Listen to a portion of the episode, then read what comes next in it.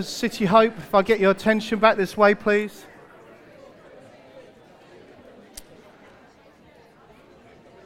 Well,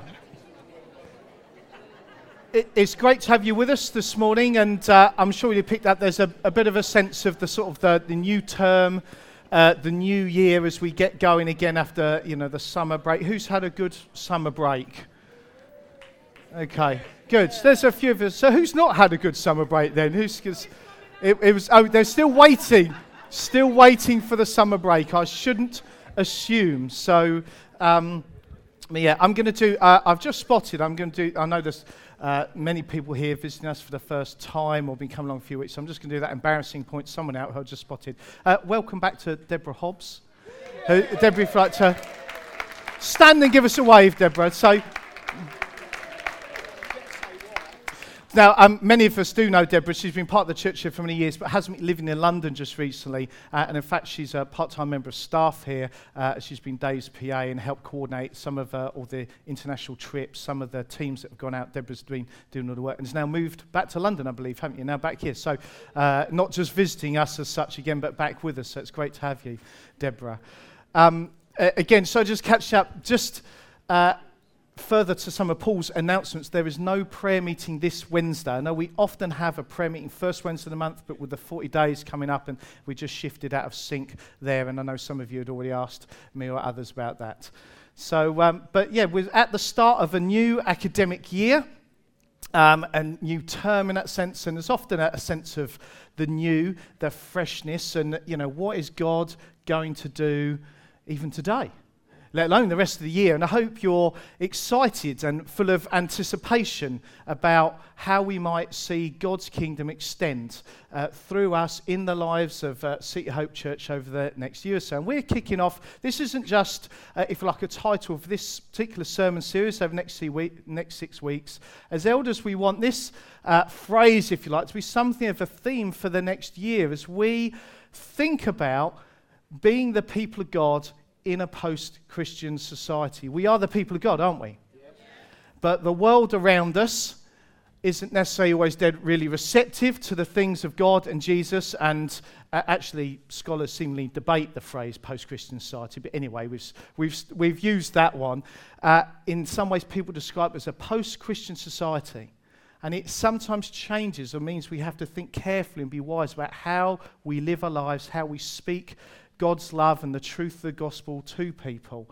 Uh, and it's just something we want to cover in different ways uh, across uh, the next year. And in particular, yes, in these uh, next six weeks as we look at uh, 1 Peter chapter 1. And I'll be looking at, uh, be reading the first half of that passage and the second and making a few comments. Before I do that, there was another thing that I suppose is on my heart, my mind that I wanted to say. Um, just across the summer, reflecting a bit, reading a few bits, thinking about Jesus a bit, which is a good thing to do. Probably should have done far more of it. Uh, and just, I believe God would love us to see, want us to get hold of Him for more healing power in the church. It just it, it's thinking again how when you read about Jesus' responses to sickness in the gospel, he's almost, you might say, quite aggressive in terms of goes and heals the sick, deals with it. And of course, uh, before him, the sickness always went, the demon always fled from him. And just as we grow to become more and more like Jesus, following him more and more wholeheartedly, can I say we want to uh, pursue healing power and pursue healing like he seemed to. And as we become more like Jesus, believe that we'll see more healings and more power. And after today's uh, service, or you know, as part of the service at the end, jointing coffee, uh, there'll be opportunity to be prayed for. And if you're sick in any way, shape, or form, we want to stand with you, different people to pray with you, and see God's healing power break out. It'd be good, wouldn't it?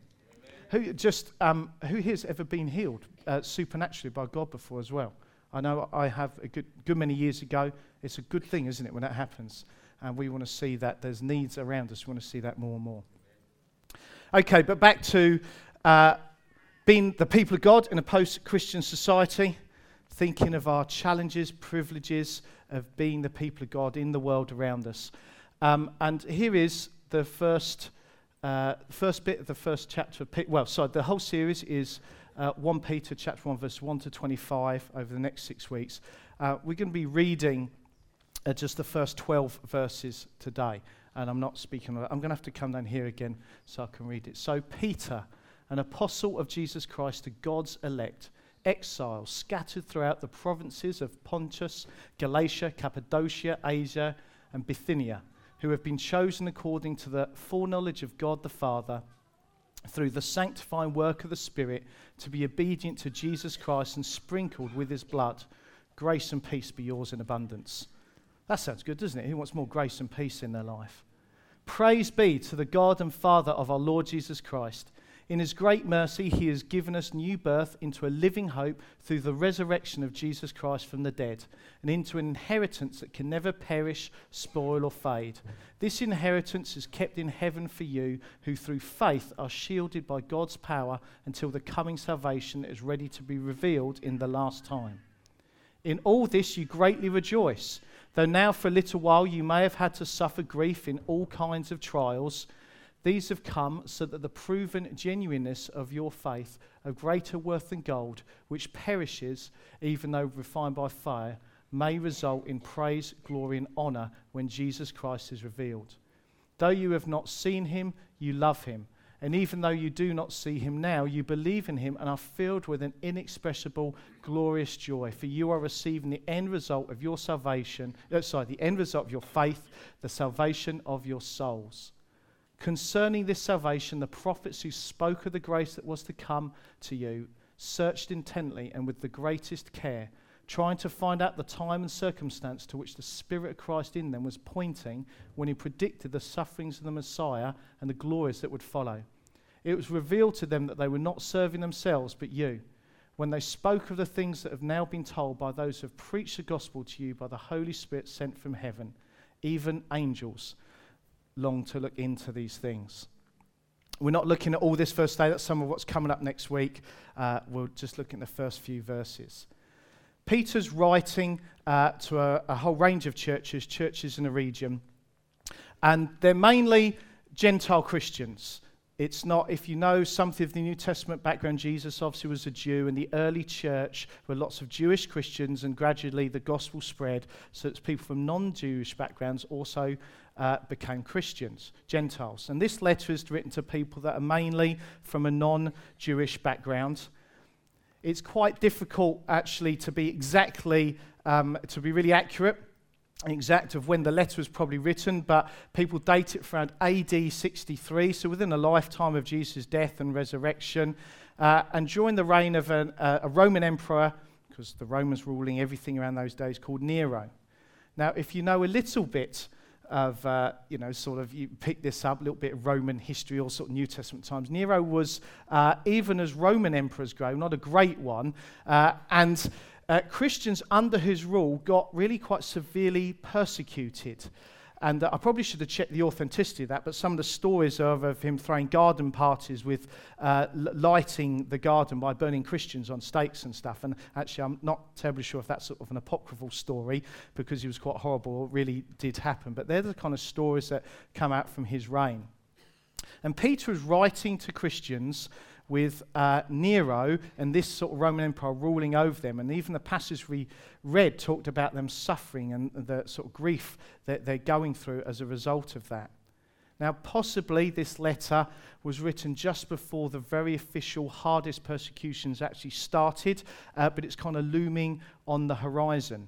Uh, and so they're sort of pondering what's coming their way. And, and Peter's writing in this context, encouraging churches, as you see, to sort of obviously stand firm in their faith, but to be very wise in the way they are to those around them, because the culture around them is not necessarily very favorable to being a Christian, can even uh, be a little bit against it.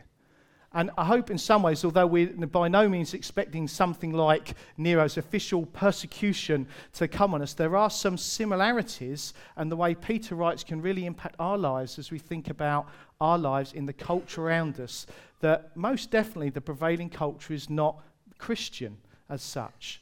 And maybe sometimes neutral, or sometimes even the sort of prevailing culture of society is kind of at odds against kind of living life for Jesus, biblical Christianity, a society that is much more secular in outlook, much more materialistic, individual, pluralistic, and not based so strongly on, if you like, a sort of a Judeo Christian faith. that maybe even was true of a generation or so ago. And so Peter's words to the Christians in their day can resonate with us today as we think, what does it mean to be the people of God in a post Christian society? So I've called this uh, one Elect and Exiles as we look at just the first couple of verses um, and uh, actually kick off today's preach, all that by way of an introduction.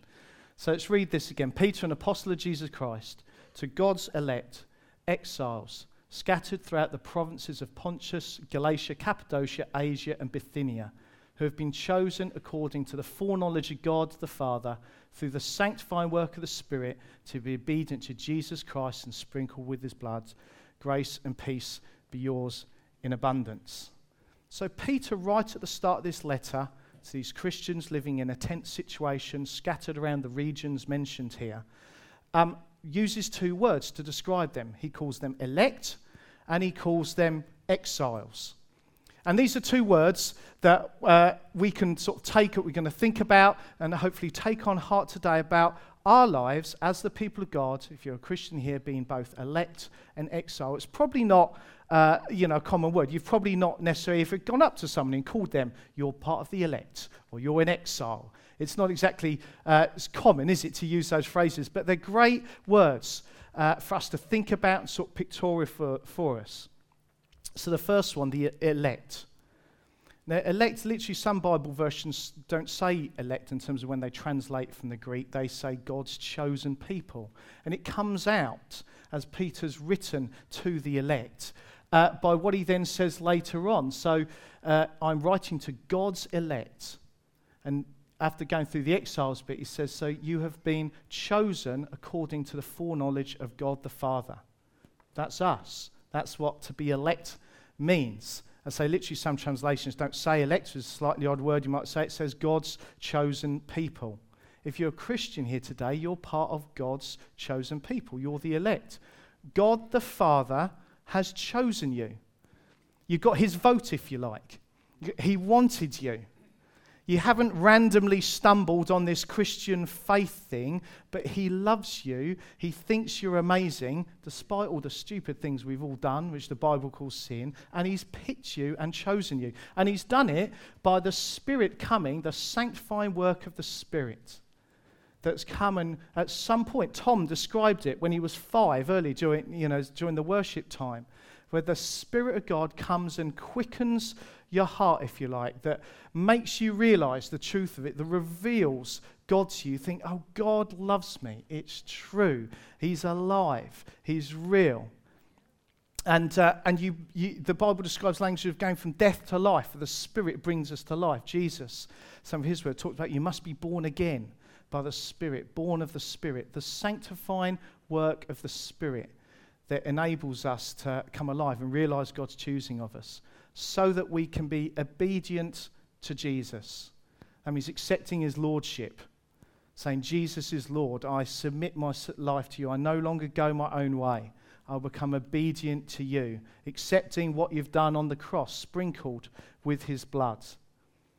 It's a picture of the cross and Jesus' blood shed for us, the sacrifice he made for us. That's what the elect is. In some ways, here is just a great, you might say, almost like a definition, I think, of a Christian. You know, often maybe people think of Christians, what's the definition of Christian? You start talking about the behavior of how we're supposed to be. Christians are very good people. They're generally nice, kind to animals and old ladies and that type of thing. They, uh, you know, they're religious. They go to church a lot. They're supposed to pray. You know, we do want to pray, don't we? We've heard that. But it's not about what we've done, is it? It's not about our efforts that has made us good Christians somehow. It's about God's choosing of us, His election of us. I want you. I want you. He wants us together. He has chosen us. He sent His Spirit to quicken us, to make us realize that, so that we can say yes to Jesus and what He's done for us on the cross. You know, maybe even today sometimes you feel you're not a very good Christian or you just feel like you're a weak Christian in, in, many ways. And of course, we do want to grow in our faith and grow to maturity. Of course, the Bible talks about that. But we must be careful. We're not here just trying to be Christian. It's like we stand on what God's done for us. And this word to say that you're elect should put such faith in us that God has chosen you. He's chosen us, if like, as a church, to be here uh, in this time, in this place now, to do His will, to live for Him. It was His doing. And if you're not a Christian here uh, at the moment, if you've never given your life to Jesus, He wants you to respond to Him because He'll choose you too, because He never turns anybody away. He wants everyone to come to know Him. And you can do that today. God has chosen us. And it must have been encouraging for the Christians that Peter is writing to, as they're being, uh, you know, li- whether they're right in the throes of some severe persecution or the beginnings of it and looming in front of them, to think it's, in some ways it's okay. I'm with God, I'm chosen by Him. The world may be rejecting me and rejecting my faith and not liking what I stand for, but God has chosen me, and His opinion is more important to me than what everyone else says. Now, he then also calls us exiles, or calls the Christians here exiles, and a, a word for us as well. So he said, To the elect, um, uh, to God's elect, exiles scattered through all, all, these provinces. I won't attempt to read all the names yet again. Here's a, a map. I don't know if you can see that in the light of just those areas. So, this is where literally the Christians were living, this kind of region uh, and these areas. So, churches dotted around there. Um, obviously, we don't live there. We live around South London and beyond. Uh, and we could say we're exiles scattered around those areas. Scattered here. Now, just uh, a bit of an aside, the word scattered there, it's got strong links. Uh, so the Greek's word called diaspora, and it's, it's taking a term that was used of the Jews in the Old Testament as they got scattered out from Palestine, and it's applying it to Christians, to churches uh, and taking on that, uh, the people of God from being Israel to being the people of God, now being the church. We're now the scattered ones, the exiles, the diaspora, if you like. And what's Peter driving at? What's he, why is he calling the Christians exiles? Right? Can different uh, Bible versions use different words which can help give some understanding? Some versions might say foreigner, you're foreigners. Uh, older versions say aliens. I grew up in the church, and, uh, but I remember first discovering there were aliens in the Bible as a kid. It very much surprised me. I thought this is terribly exciting, um, but it's just an old fashioned word for foreigner. Um, so, aliens or uh, uh, a sojourner, which is again maybe a slightly old fashioned word, but literally the sense of exile, sojourner, is someone that's passing through. They don't belong where they're scattered, it's where they're living at the moment, but they're passing through. Where do they belong? They belong in heaven, if you like. They belong with God. They're God's people. They're not part of the world in that sense. It's a, it's a temporary thing. They're just uh, passing through. And of course, Paul, uh, Peter sorry, is saying that because he wants them to know that they're God's elect and actually the exiles just passing through, so that the influence of the world that is in some ways against them, they respond rightly and correctly to it. Now, some of you here obviously have come from, if you like, you are foreigners as part of this country. You've come from other nations and are now living in the UK, living in London. And some of you have, he- been here longer than others. Maybe some of you are passing through. We have some guests from Sierra Leone here today who are passing through. Welcome. And you might say they're, they're passing through, they're sojourning through uh, a different culture. I'm sure plenty of things about the UK and the English or whatever surprise me. Think, why do you do that? That's terribly odd or, or weird. But some of you from different backgrounds and culture have been here longer. And if you like, you're setting up home uh, in the UK, and slowly but surely, you get acclimatized from your uh, sort of home birth culture into UK culture. You change people talk about maybe losing their accent, or maybe you find that you start queuing in an orderly fashion, whereas you never used to do that before, and it just sort of happens. You can't stop yourself talking about the weather anymore. It just happens. It's sort of become part of conversations around you. And, uh, or maybe you apologize even when someone else bumped you or trod on your toe as well. I feel that's probably a bit of an English thing. And you become acclimatized as you're uh, in somewhere that, so you were from one culture, you come into another culture, and it can start changing you and affecting you. And in a sense, you become, uh, whether you call it more English or British or whatever, I'm, I'm not sure. But, uh, but of course, in some ways, that's what Peter's going to go on to be warning against. He wants us to have a sense in which we're not here setting up home, we're exiles, we're sojourners passing through. Don't become too acclimatized to some of the society and culture around you that is worldly, that is not uh, particularly godly. There's uh, another passage in the Bible uh, that uses the, the same word of uh, uh, exile, or uh, in this case, translated strangers from Hebrews, and this puts it very well. This is another New Testament passage. All these people, he's been writing about Old Testament heroes of faith and writing about their lives being an example to us of how we're also to live for God. So it says all these people were still living by faith when they died. They did not receive the things promised, they only saw them and welcomed them from a distance, admitting that they were foreigners and strangers on earth. They knew they were just passing through. People who say such things show that they are looking for a country of their own. If they had been thinking of the country they had left, they would have had opportunity to return. Instead, they were longing for a better country, a heavenly one. Therefore, God is not ashamed to be called their God, for he has prepared a city for them. The Christians Peter is writing to, and for us today, we're called to think of ourselves as exiles in that sense, to realize that we are just passing through. People who say such things show that they're looking for a better place, looking for God's kingdom to break in, show that our hearts, if you like, are set for heaven, that we don't get too attached to the world around us, to its, uh, you know, its habits and cultures, too stuck in. Now, what, what does that look like? Over, I mean, church history, some people, Christians, therefore completely distant themselves, almost like the hermit type thing, taken out from the world. I don't think, obviously, that's the answer. That wouldn't be a, that would certainly be a big change of tack from what you hear at the front, wouldn't it? If somebody was saying, you know, have nothing to do with the world, and that's nice, hide away in a cardboard box or something like that. But in our hearts, the Bible talks about not loving the things of the world and that's that being enemy, enmity with God. And I think a challenge for many of us here today, as we do live in the world, is saying, are, are our hearts, in a sense, uh, going in the way that the world, society, the people around us think? Are we starting to realize that we're, we're living for the, the money or, you know, the comforts of life or just to be popular, just to keep our heads down? Uh, not making you know waves, just wanting to be uh, popular and friends with everybody, whatever it is, or are our hearts saying, um, that we've been thinking uh, of a heavenly city. That's where we want to go. And sure, we want to live our lives well now, gracious and kind. And this is what Peter's writing to these churches about how to do it whilst your heart is thinking, but I'm just passing through. I'm an exile. Don't forget you're elect. Don't forget it's God's chosen you.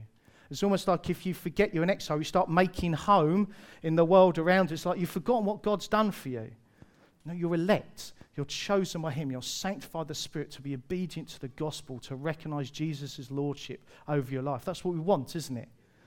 And we've got to, and over the next few weeks, we'll be hearing more as we go through uh, chapter one of Peter about what that's supposed to look like, you know, as we are in the world, but not letting it overwhelm us in ways that God doesn't want to happen to us with a mindset of an exile.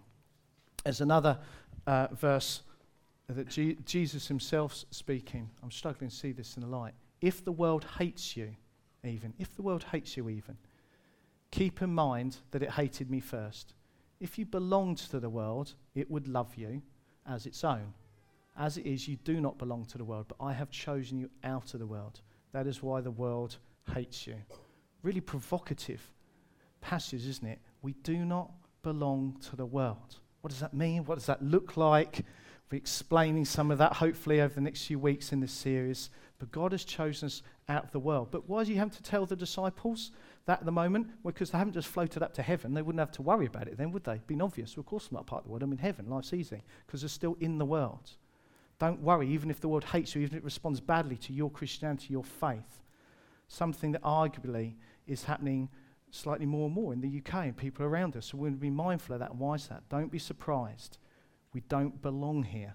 We're exiles. We're passing through. But we do want to serve people. We do want to love people, don't we? Like Jesus did, like is on God's heart.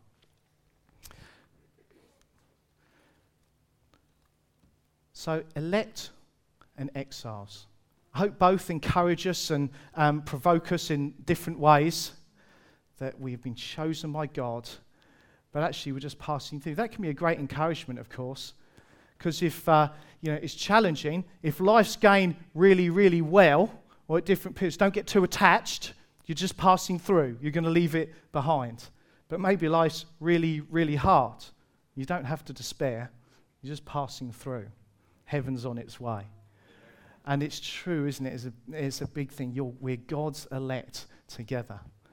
And the two words maybe make you feel different things almost. It seems more uh, naturally encouraging, you might say, to think, oh, God has chosen me. I'm chosen my God. What security uh, than to think yourself as an exile passing through. And what does that mean and what does that look like? But hopefully, we will be able to reflect on those words and find, if you like, some of our, our identity of who we are as the people of God uh, captured in those words. So that we are not just responsive to the world around us, but responsive to who God says we are, who He's called us to be, and that we will live, us, uh, live our lives well in response to that. Amen? Amen. Amen. I'm going to pray, and I know uh, there's a few other things people want to share uh, as we finish and pray for people at the end. Yeah, Father, we thank you for uh, your gracious choosing of our lives, Lord God. We are so grateful that you have rescued us, that you sent your Son to die for us, Lord, that we could know you, that we could be forgiven, Lord. And we thank you, Lord. Many of us in this room, we, we can remember the day or that period when, it, as it we came to you, we chose you, and we realized that you had rescued us. You'd actually chosen us, you'd sanctified us by the Spirit. He had caused us to see the Lordship of Jesus. And we're so grateful, Lord. And for all of us here, Lord God, we want to realize that that means we've been called out of the world in that sense, no longer to belong to it, though here we are, Lord. And we want to live wisely for you. We want to live godly lives for you. And Jesus, we just pray about almost this series as we look at that, Peter's teaching on that, Lord, that we would grow in maturity as your people, living well for you here, Lord God. Thank you, Lord. Amen. Amen.